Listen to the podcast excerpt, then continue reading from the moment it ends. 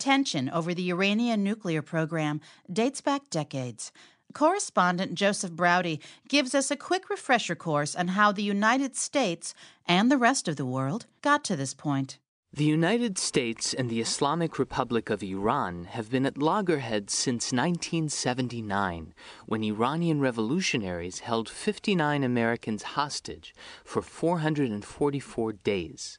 Since that time, successive U.S. presidents have been aware that Iran was pursuing a program to develop nuclear power and probably nuclear weapons. After September 11, 2001, Iran's nuclear aspirations took on added urgency for the administration of President George W. Bush. States like these and their terrorist allies constitute an axis of evil, arming to threaten the peace of the world. By seeking weapons of mass destruction, these regimes pose a grave and growing danger European leaders, meanwhile, had similar concerns about Iran.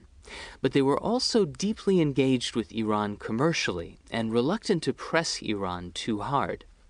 In August 2002, however, attitudes changed sharply with the discovery that Iran was building two underground facilities for use in a possible nuclear weapons program in the outskirts of Natanz and Arak. Juan Zarate was a deputy assistant to the president and deputy national security advisor for combating terrorism during the George W. Bush administration. I think the 2002 revelation at Natanz, as well as the later revelation of the Qom secret facility under the Obama administration, really key lodestars for the international community and leading to a conclusion that the Iranians were likely marching toward a nuclear weapons capability. But the West was granted a reprieve in 2003, shortly after American forces entered Iraq, when the Iranian government temporarily halted its nuclear program. Well, this was an army that in eight and a half years they couldn't defeat. In three weeks, we defeated it, and they suddenly thought they were next. Ambassador Dennis Ross served in high level positions in the administrations of Bill Clinton, George W. Bush, and Barack Obama. And at that point, they suddenly made a decision both to suspend enrichment, and they also acquiesced in what I believe was an interesting proposal, which unfortunately wasn't tested.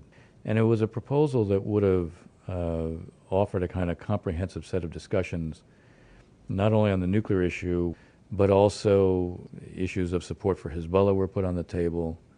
One doesn't know, again, how real this was it's always better in a situation like that to test to see if it's real. If it's not real, you expose that it's not real.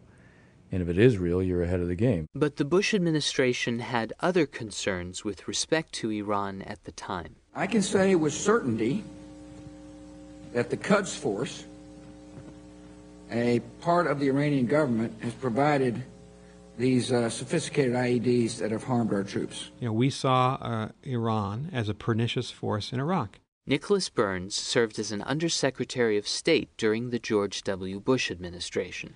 We know that the Iranians supported some of the Shia militant groups who attacked our soldiers with improvised explosive devices.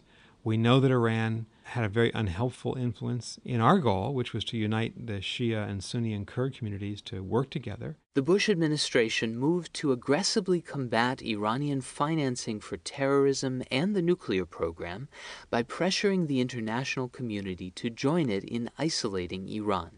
Juan Zarate oversaw much of this global effort.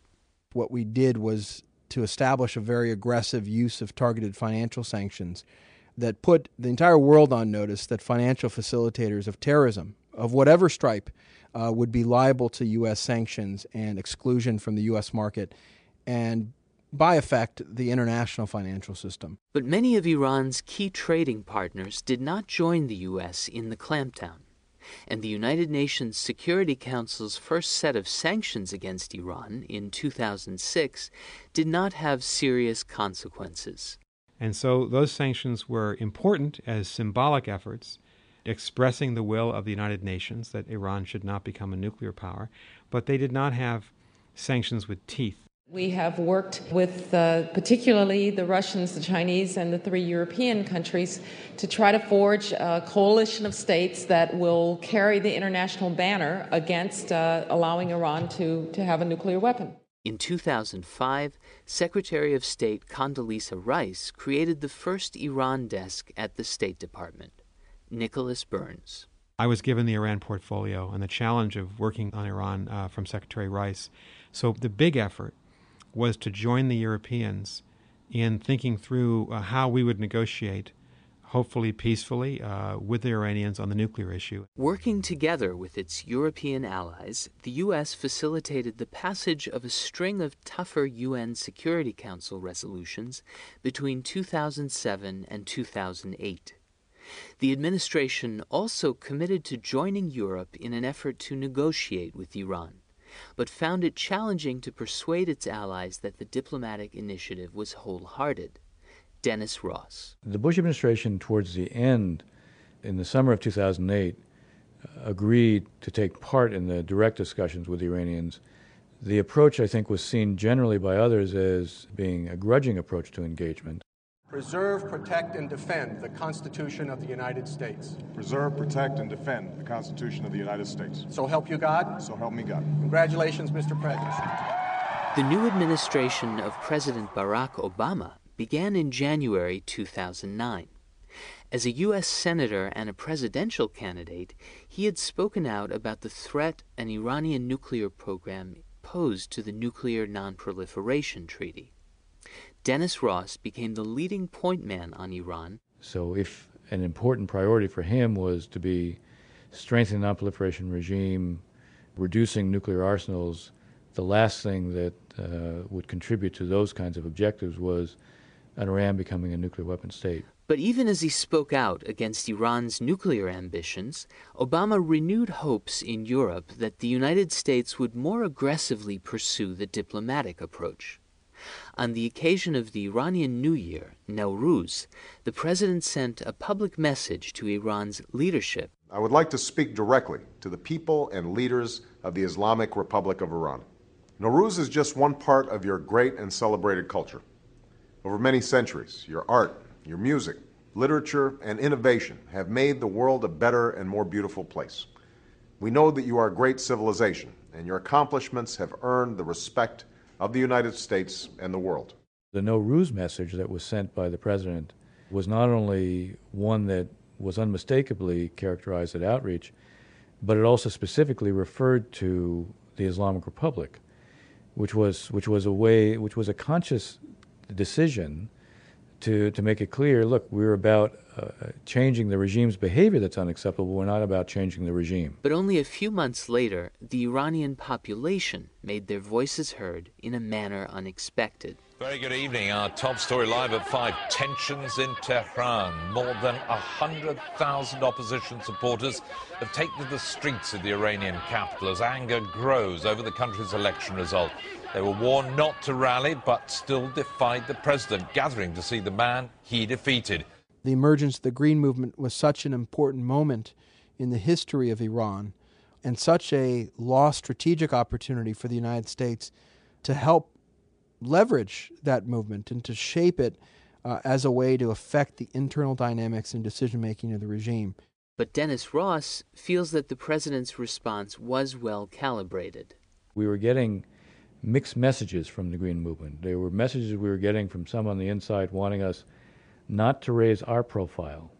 There were others on the outside who were associated with the Green Movement who felt it was important for us to be much more outspoken, and the mixed messages I think, led to a somewhat more cautious approach in terms of what our posture should be. Though the Iranian government managed to suppress its domestic opponents, it faced heightened international pressure a few months later, after the leaders of France, the UK, and the US revealed that Iran had been constructing another secret uranium enrichment facility near the holy city of Qom.